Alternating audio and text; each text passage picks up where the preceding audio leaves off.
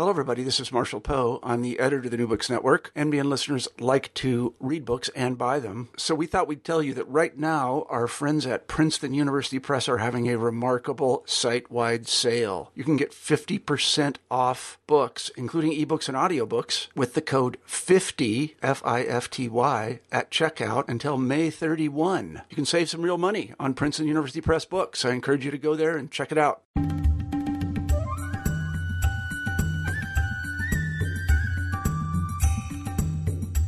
Hi there, and welcome to New Books in South Asian Studies. I'm your host, Ian Cook, and today we're talking about bits of belonging, information technology, water, and neoliberal governance in India. The book is written by Semanti Dasgupta and is published by Temple University Press in 2015. Semanti is an associate professor of anthropology at the University of Dayton. So, what is it that links a water privatization scheme and a prominent software company in India's Silicon City, Bangalore? In this book, uh, explores the ways in which the corporate governance of IT is seen as a model for urban development in contemporary India. And she does this through ethnographic research into both a water privatization scheme and the practices of this IT company. And in doing so, she reveals the similarities that cross cut both domains as new and old inequalities are produced and, and, reproduced. It's very rich in detail and it's fascinating in its analytical drive to, to bring these two domains together. And in doing so, it opens up new avenues for thinking about citizenship and belonging. I had the pleasure of speaking with Semanti just a few moments before. Okay, so it gives me great pleasure to welcome Semanti to New Books in South Asian Studies. Um, your book is an ethnography of the IT industry in Bangalore, specifically the, the paradigmatic company, company Infosys. But it's not only that, you also go beyond IT. I was wondering, could you start by telling us why the company Infosys interested you and what made you want to go beyond the confines of the company uh, in your research and what you found when you did. Um, yeah, and thank you very much for this opportunity. Um, it's a great pleasure to talk about a book that's finally come into being after many years of uh, research. This actually started as my dissertation project. Um, so uh, it's a kind of a serendipitous story because when I started uh, thinking about grad school, uh, doing my PhD, uh, what I really wanted to do is to work on something that would capture contemporary India, uh, but not contemporary India from obviously one perspective, but a larger perspective. And I was traditionally trained as a in the Marxist tradition, so class was something that was very much um, uh, something that I wanted to explore. So, um, so what came into um, what I started gradually realizing is that one of the best ways to kind of think about contemporary India is kind of looking at uh, the rise of information technology in India and India becoming a global destination um, in terms of software development. And uh, so I took up a job. Uh, I, had, I, had, a few months before I was starting grad school. So um, I had about like 10 months. So I took up a job in uh, in IT, one of the IT companies located in Princeton, New Jersey, uh, to get kind of the inside view of you know what goes on in the industry. And this this company especially was very well situated because they were headquartered in Princeton, but most of the work was actually being done in uh, Hyderabad at that time so it gave me a good insight into like the working of the software the narrative software companies used and kind of also straddling uh, between uh, us and india. But again my you know i knew that my research would not necessarily focus on the transnational but i was actually more interested in basing it in india. So as i started working and i kind of started understanding the industry i kind of understood that um, uh, people were, especially Indians in the company, were very proud of the fact that India is finally, you know, on the map, not for poverty necessarily only, but also for something as robust as information technology, the software destination, and whatnot. And as I mentioned in my book, um, uh, a lot of my colleagues actually when i told them that this is what i'm thinking they were really very encouraging and it was like yeah you need to do this. But obviously they did not quite get the entire picture. Like from an anthropological perspective the book would be actually a little more critical than just narrating the success of it but anyway, started started grad school and I started exploring. So uh, Bangalore was not uh, really. I mean, I was thinking between Bangalore and Hyderabad. Uh, where should I go? Because uh, one of the reasons was because I would have access to our company in Hyderabad, and they were very willing to provide me with that access. But over time, talking to several people who were in software, you know, Bangalore emerged as a kind of a more what you would say, what I would say like a quote unquote a natural choice because Bangalore it was is the science capital of India. After independence, it hosted, it had several industries like infrastructure industries. So Bangalore had a kind of historically the historical depth for IT to emerge there. So I decided on Bangalore. Now the next question is, you know, how did I get to Infosys? And now that was one of the very important pieces of this because uh, how do I decide on Infosys? Infosys was actually kind of the choice uh, one would go with because um, not only because of its success, because Wipro is actually larger than Infosys if you talk about revenue. However, uh, the CEO at that time and you know mentor like Narayan Murthy and Nandan Nilekani had a very big presence in the public uh, imagination, especially of the middle class, which really interested me. So they were kind of not just um, within the software industry and very successful entrepreneurs, but also had this presence and what i would uh, what i was trying to understand is uh, the public imagination of this new india so kind of i went from there to infosys and now i did not know anybody at infosys at that time but a friend of mine who was a journalist at that time um, was able to get me uh, Nandan Nilekani's email address. And I wrote to him and I said, okay, this is who I am. I'm a graduate student and I want to, you know, study the rise of IT and all that. And he actually responded back, and that summer I landed in Bangalore, uh, started working with Infosys. But those two summers, uh, where the first two summers were mostly doing spade work, kind of you know introducing myself, introducing my project, and what I wanted to do. And then, of course, the longer term fieldwork, which was lasted about 18 months, was uh, between 2004 and 2005. Um, but when I went to Infosys for the first time, and you know the initial visits, one thing was becoming very clear to me that I was not going to tell just a story of IT. Like that seemed to me a very simplistic story. Like even from an anthropological perspective, even from science and technology studies, um, yes, the rise of IT and you know, software and India and whatnot, th- those make sense. But I was more interested in the politics of IT. And by politics, I mean, like, how was it becoming mostly a middle class politics? The major question that I was trying to um, you know answer is like who is being left out of this imagination. That the imagination of india rising or india shining all those phrases that we were familiar with at that time. But at that time it also became important like i needed to kind of turn the lens on um, it uh, rather than looking outside from IT, I needed to turn the lens onto IT, and that's where I started looking for another site which would actually help me critically examine what IT was. And at that time, uh, I think this was during the very uh, first month in 2004 when I started doing my long term fieldwork. Um, Infosys actually invited me to this citizens meeting in Bangalore in the city of Bangalore, and if you if anybody's familiar with Bangalore, you know now it's a different. Greater Bangalore has now been merged with uh, the municipality of Bangalore, but at that time, Bangalore municipality was actually separate from Greater Bangalore. Now, Infosys was in Greater Bangalore. They invited me to this citizens meeting, and I was very surprised. And that said that Nandan Nilekani is going to be heading this meeting. I was just intrigued by the whole idea of the citizens meeting in the city of Bangalore, and they said this was about water. I was like, wow, water and Nilekani and a citizens meeting, all of these came together in a very intriguing manner.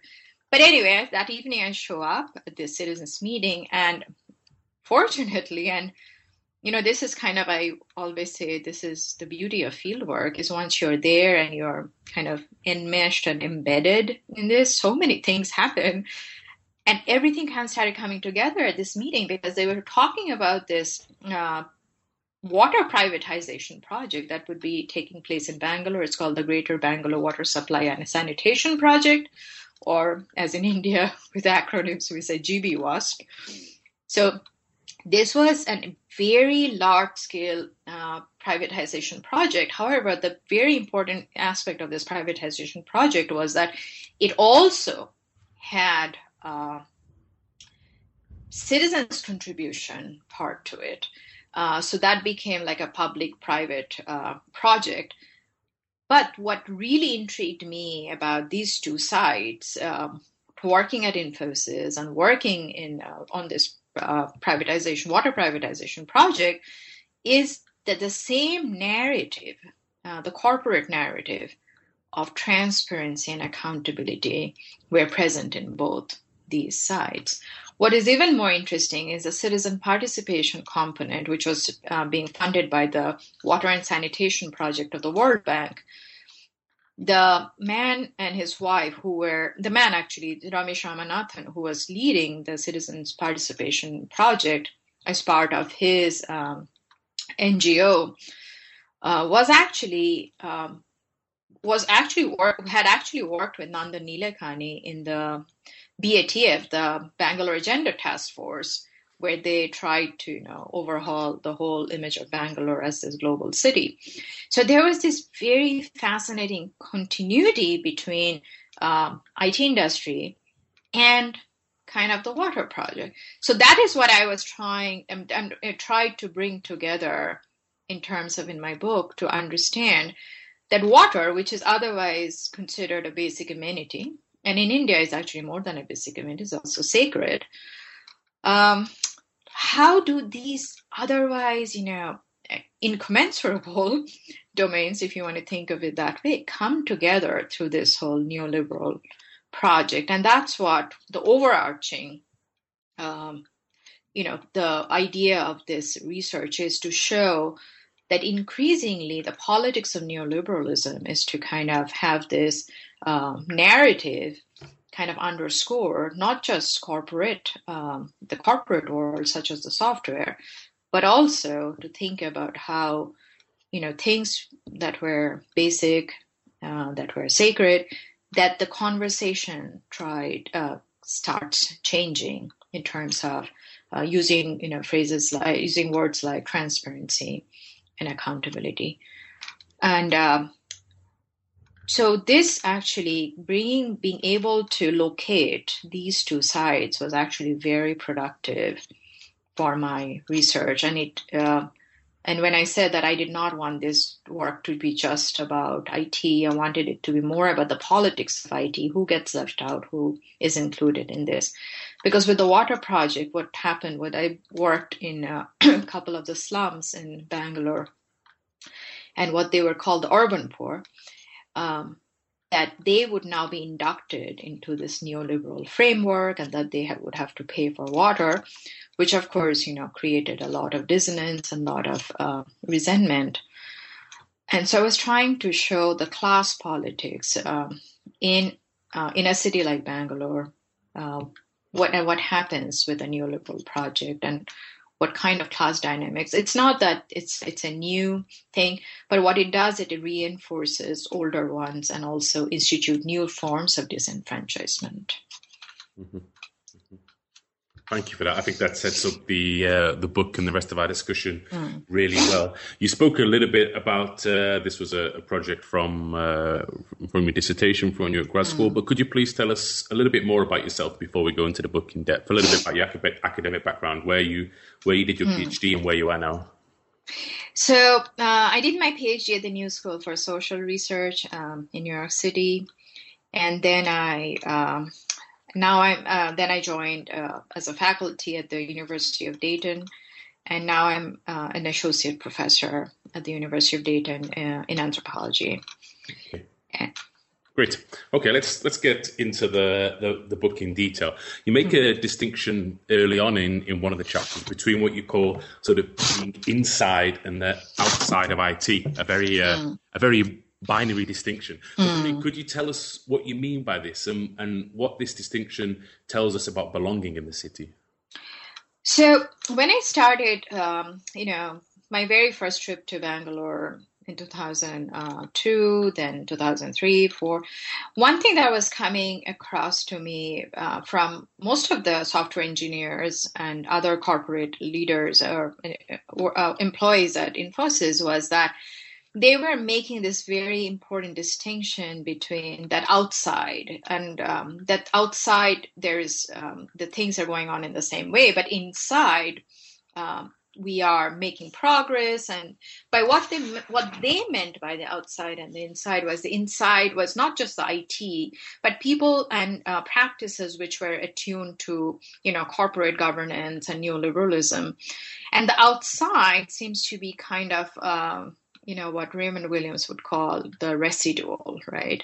That it's there it's kind of persistent and that um, that it's kind of was seen by a lot of people at Infosys as somewhat problematic and that would be damaging to the image of India that IT was trying to create. And when I say IT, I, I, I, don't think they necessarily just meant that everybody working in IT, but everybody that was part of this kind of neoliberal uh, imaginary that the middle class is rising, you can now afford uh, cars, uh, go on uh, foreign vacations, uh, live in gated communities. So all of these practices and ideologies were kind of what they meant by the inside. But I was I got really intrigued by the inside and the outside, but rather than looking from the outside from the inside, like looking at examining who gets left out from actually the perspective of the uh, software engineers and the software workers, what I did was actually turn it around and I actually looked from um, looked into Infosys as a way to critically examine the practices and the ideology that were arising from that. So, in some way, um, I think of this book as a way to think of IT as kind of a lens, right? You kind of refract uh, through it, like the social processes get refracted through this IT narrative. And I also um, talk about a narrative that was very predominant. I mean, it was very, very uh, common and very significant in Infosys was that IT is um, IT is the panacea of uh, the corruption of India, right? This whole idea that India is a corrupt space, but then IT is going to be adhering to accountability and transparency and all of that. So um, this antidote to corruption was a very strong narrative. The other narrative was that it's a very critical of the state, that the state is corrupt and it's because of IT everybody's uh, noticing India. It's not because of the Indian government or the Indian state. So all of this became uh, what I call the uh, ethical political narrative and i use the word ethics is because there is an ethical part to it like you know the good and the bad the corruption and the honesty uh, one of the things one of the tagline in infosys at that time was um, the softest uh, the clearest pill, uh, uh, the clearest conscience is softest pillow and they had a lot of ethical and moral narratives um, in the company that they would actually try to promote and distinguish themselves from the state. But it was also political. It was not just an ethical thing. It was a political. It was about power because um, later on, you know, over time, uh, at that time when I was in Bangalore, Murthy was being considered for um, being president of the country and later on, um, Nilekani actually uh, contested the elections. So it was not just a matter of distinguishing a corporate practice from the state, but also a matter of uh, kind of um, a redistribution of power between the state and the corporation. And overall, I'm trying this, tying, I, I, tied, I tried to tie this, um, the ethical and the political narrative in terms of understanding that who belongs and how does one belong, right? I mean, and I'm using uh, the difference between what we would call the formal belonging, because, you know, one way everybody is a citizen. So there's a formal citizenship, formal membership, but the substantive membership, like who is ideal citizen, becomes a very important uh, factor that I was interested in. Um, and how do we see the changing terrain and increasing disenfranchisement of the urban poor um, in the city um, through water, uh, through a very basic thing. So that was kind of my thinking between inside and outside. And I use it as a binary, but I also kind of try to complicated, that it's not necessarily binary, but that they are interrelated through a narrative that kind of um, connects them. Mm-hmm, mm-hmm. Wonderful, thanks for that.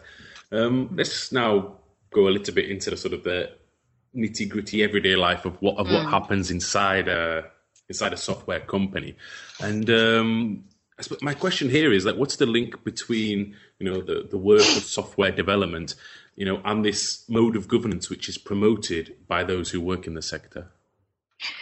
So, I mean, I had learned a little bit of software development as part of my work with this company in the US. Uh, one of the important things that software development and in in in many in a significant way software engineers and software employees think of their work as an ethical work. It's almost that the computer program that you're developing, that you're working on, is transparent and that there is accountability. And I talk about in my book this whole idea of risk, like risk management, uh, which was a whole different, um, actually, a division at Infosys that they would actually track and they use something called a tra- uh, dashboard to identify projects which would which are running the risk of either not meeting a deadline or not meeting the requ- client requirements. And this was a very important thing.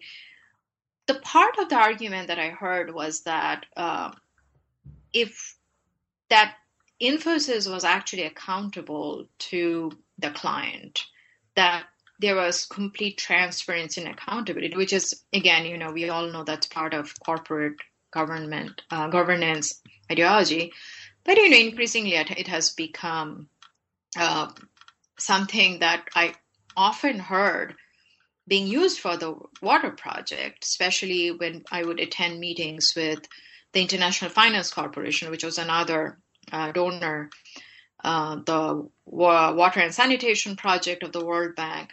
They would constantly talk about accountability and uh, transparency and that corruption, that these were all antidote to corruption. So between software development and water, I saw this narrative constantly and these words constantly being um, uh, worked. Now, one way to think about this is when I would talk to um, people in the water sector, and I would say, but these two words actually come from corporate governance and they would often say yeah but they are good words these are good words these are these are standards we need to adhere to.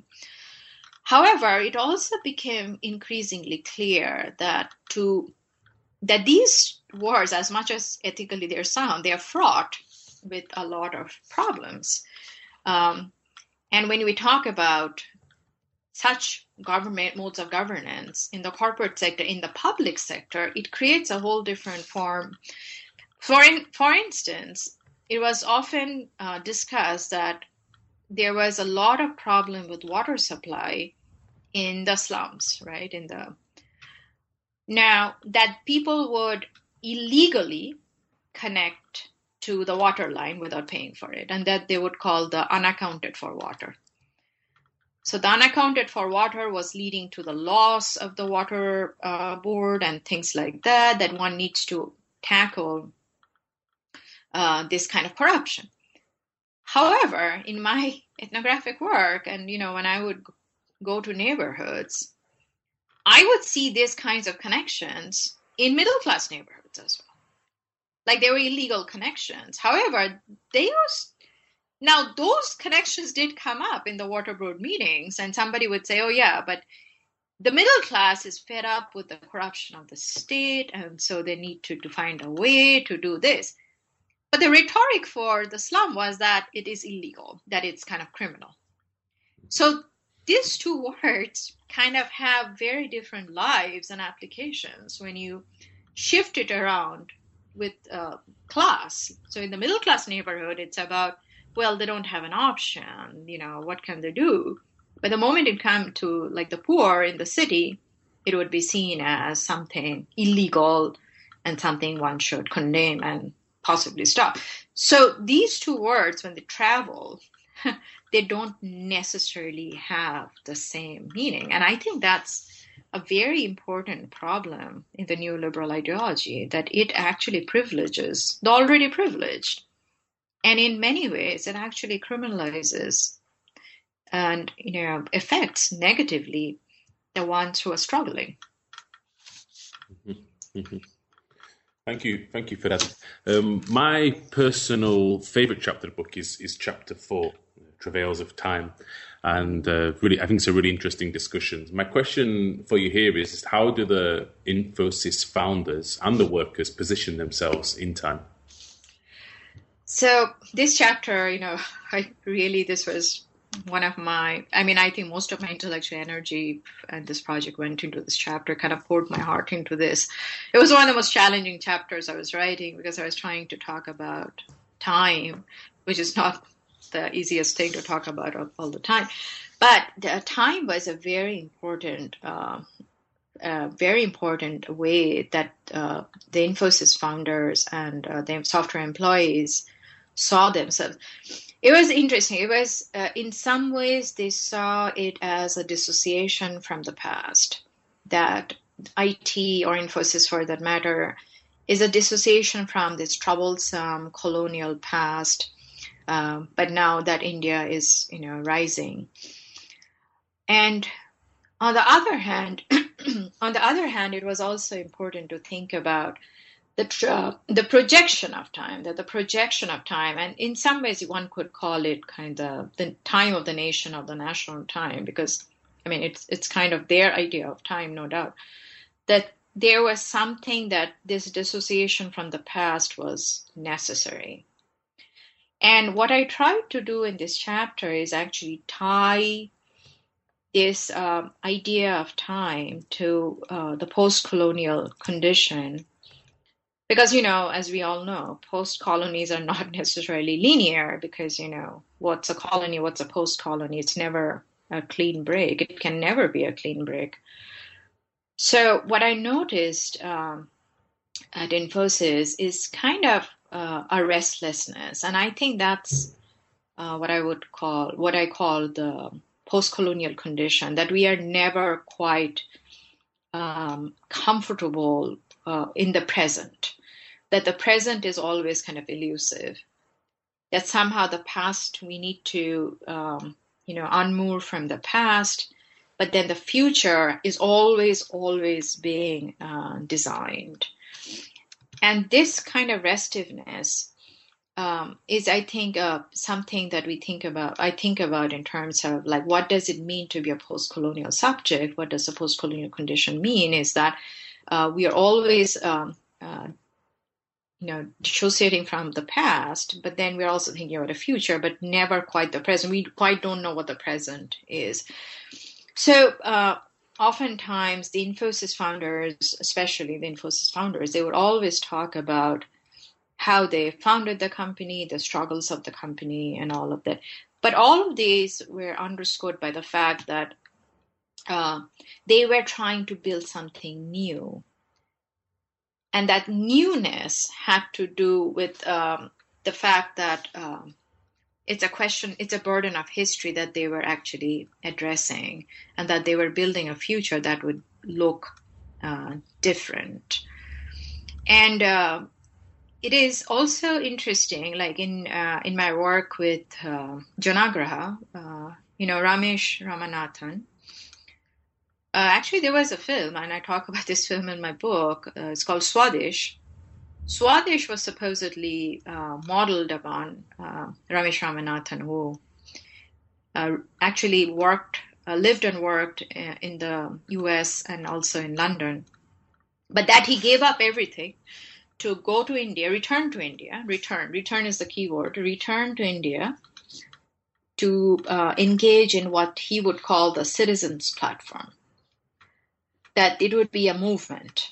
And the comparison was actually uh, with Gandhi, uh, with Mahatma Gandhi. That Gandhi gave up his career in uh, law to return to India to, you know, uh, lead uh, lead the um, independence movement. Now, Janaagraha is actually the name of the NGO that Ramesh Ramanathan founded is actually inspired by Satyagraha, which was Gandhi's um, term. And he always talked about, Ramanathan always talked about that he sees these parallels between that. This idea of return and sacrifice also ties to the idea of time. That there is a way that we are they are also going back in time. However, the time is also selective. It's a very selective borrowing uh, of the past.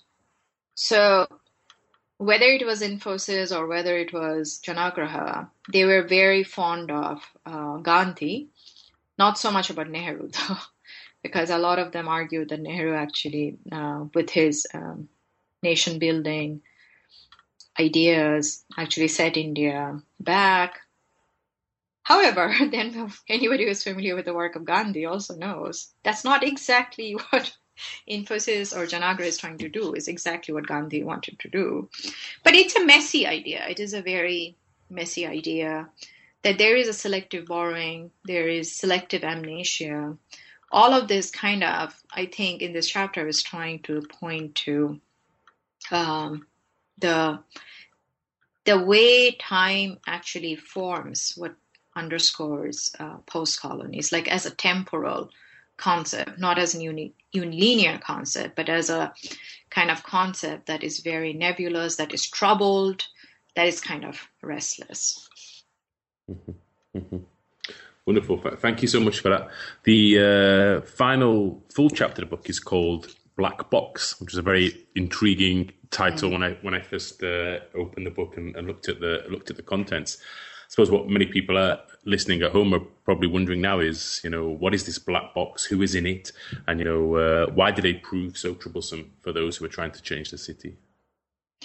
So, yes, when I first heard black box, I was as intrigued as you.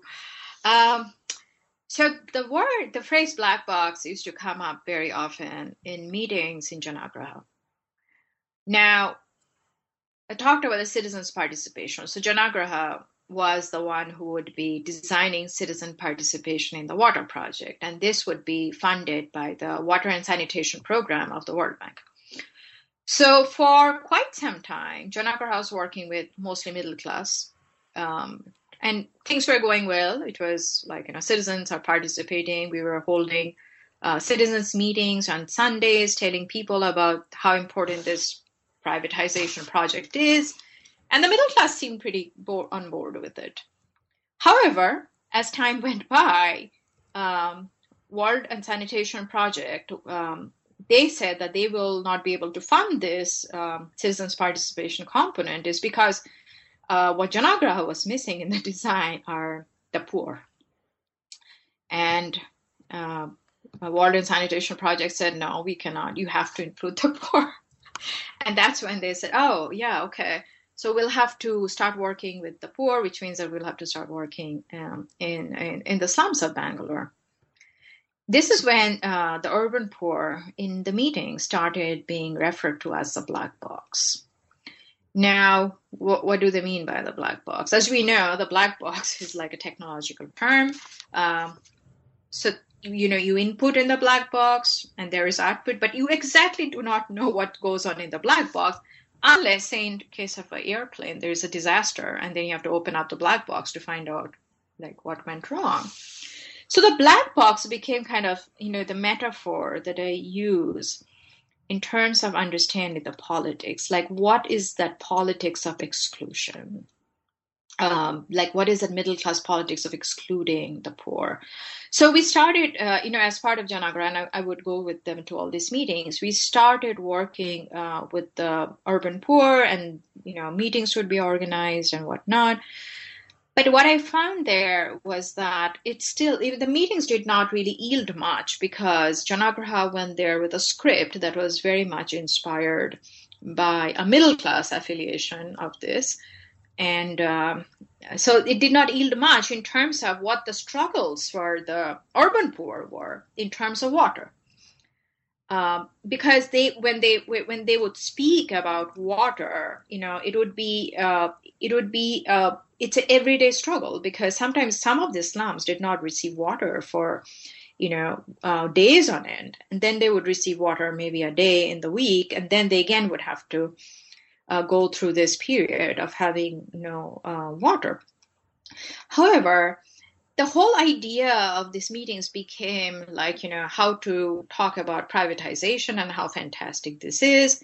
But then a lot of the, uh, you know, attendees at these meetings would talk about, yeah, but they are, we'll have to pay for water because traditionally, you know, um, below poverty level in India, people have received water for free and there is a way to think about water and and this and its rela- in their relationship with the state as kind of what they call the maibap, which is like the parental relationship, like mother, father. So the state would provide water for free because it's not only a basic amenity but also a sacred um, thing. So, but when these questions would come up in these meetings, um, like those would be evaded because uh, either Janaagraha would not be ready to answer those questions, or those questions kind of did not matter because, after all, poor in their version was the black box. So this became a very important way to think about the politics of this, you know, neoliberal governance and things about how we think about uh, narratives of transparency and accountability. But then what happens to the question of belonging. Like, does it then mean that we can only belong as consumers? Uh, what happens to the question of citizenship? And this is what I was trying to address through this uh, chapter called the black box that um, it remained as something that is closed and that something it's quite not desirable that we open up to understand so it's kind of an understanding from uh, distance, that there is a distance. And that's where class became a very important uh, way to think about neoliberal change in, um, in Bangalore. Mm-hmm, mm-hmm. Thank you for that so much. Um, for, I mean, as is often the case uh, on these podcasts, I've shot through an amazingly rich book in a very short amount of time. I think it's what is especially nice that obviously can't come across in the podcast interview, but is there in the book is you've left in or put in a lot of the conversations in their original form that you had with you know Infosys workers and the founders and so on. But um, my final question about the book for you now is I'm just wondering is there something that you'd like to highlight that you think I've not touched on with my questions? No, I mean, Ian, you did a fantastic job. I mean, the questions were great. I think one of the things that I would like to just reiterate is um, I, I want the reader to think of this book not just as an ethnography of IT. Uh, I think um, my worry is that people will think this is just an ethnography of IT. Uh, it actually is more than that, and it's more complex. And uh, to bring in water and software and IT together in the same uh, analytical field, what I really wanted to do is open up the question of the politics of neoliberalism and also to think about what happens in cities like Bangalore, which are, you know, at a stage of such wealth disparities. Uh, like, what do we do this? So there is a way to think about this book as uh, more expensive and a complex um, narrative and an analysis of um, you know class politics, uh, especially in cities um, in place in, in you know in India, and what it does. And the other thing is also like how these struggles increasingly get buried, that we don't quite know of these struggles because somehow in the middle class, you know, rush to uh, consumerism or I don't know prosperity perhaps that these struggles have ceased to matter. Um, I, I know it's been 18 years that I've been in the US, and some days I actually cannot. Like when I go back to India, I find that I cannot quite relate to the country anymore because the middle class values, you know, that we grew up with are simply not there anymore. I mean, they're not not there, but they are kind of waning. And I find that that's an important thing to for the reader to think about is that yes, the reason we do not know about these struggles, as I portrayed in this book about you know about water, is a larger issue. It's a larger issue in urban India that needs to be uh, addressed. So, yeah, this is a book that goes beyond IT. Mm-hmm. Wonderful, and a, and a, great way to, to end our discussion. Our traditional last question on uh, the New Books Network, however, is not to just look at the book that's just come out, but also to ask what your current and, and future research projects are. Yes. Um, so, you know, when I was working on this project, um, got really interested in politics of neoliberalism, um, questions of belonging and citizenship. So I'm carrying actually doing, you know, carrying that those um, concerns forward. And since 2011, I have started working, uh, doing fieldwork, ethnographic work in Calcutta. And this time I'm actually interested in how politics of belonging and citizenship, again in the neoliberal context, are affecting um, a group of, a group of sex workers in in the city of Calcutta. And I, my ethnography is based in in the red light district, Sonagachi, which is kind of the iconic red light district. Um, and that project is focused on um, a grassroots movement, a sex workers grassroots movement. Uh, it's an organization called Durbar Mohila Shamunnay Shomiti. And it came about, um, the organization came about around the time HIV AIDS was an enormous concern uh, in, in India. So the women collectivized um, around the question of labor rights and health rights because now they were being, um, you know, further stigmatized as the carrier of a deadly contagion beyond what they were already stigmatized, right? Uh, so I think i am trying to situate this project at the intersection of law and medicine. I'm specifically looking at anti trafficking laws and then in terms of medicine, I'm looking at the HIV surveillance uh, programs. And I'm, but one of the important things in terms of the neoliberal part is that, you know, with anti trafficking, there is this uh, idea that women who are migrating to Sonagachi, and most of the women I know in Sonagachi are rural urban migrants, uh, need to be stopped that they they cannot be looking for labor. But most of none of the women i have yet to meet one who have said that they could not i mean they were they joined sex work out of choice. It was actually the opposite. It was the lack of choice. So on one hand you have this uh, you know the global flows of capital and uh, neoliberal ideas of uh, you know freedom and uh, individual potential and whatnot. But I think it's still very selective because they do not really apply to the women that I work with because they are criminalized. And I'm working basically on looking at like how do they address this kind of construct of them as this um, mostly you know, criminal and how do they negotiate a new identity because they call themselves sex workers and dissociate from the older identity of the uh, prostitute. And the overall idea is to kind of, uh, I, mean, I'm still working through a lot of the arguments. Overall idea, idea is to kind of tie this to um, the question of the human rights of sex workers. So in October last year, Amnesty came out. Uh, no, October, sorry, August last year. Um, Amnesty uh, proposed to pro decriminalization of sex work, uh, in terms of human rights because obviously it affects their health and also labor opportunities. So, how does this tie into a new identity that these women that I know uh, are trying to carve in this uh, world at this point? So, yeah, that's uh, kind of my current uh, project.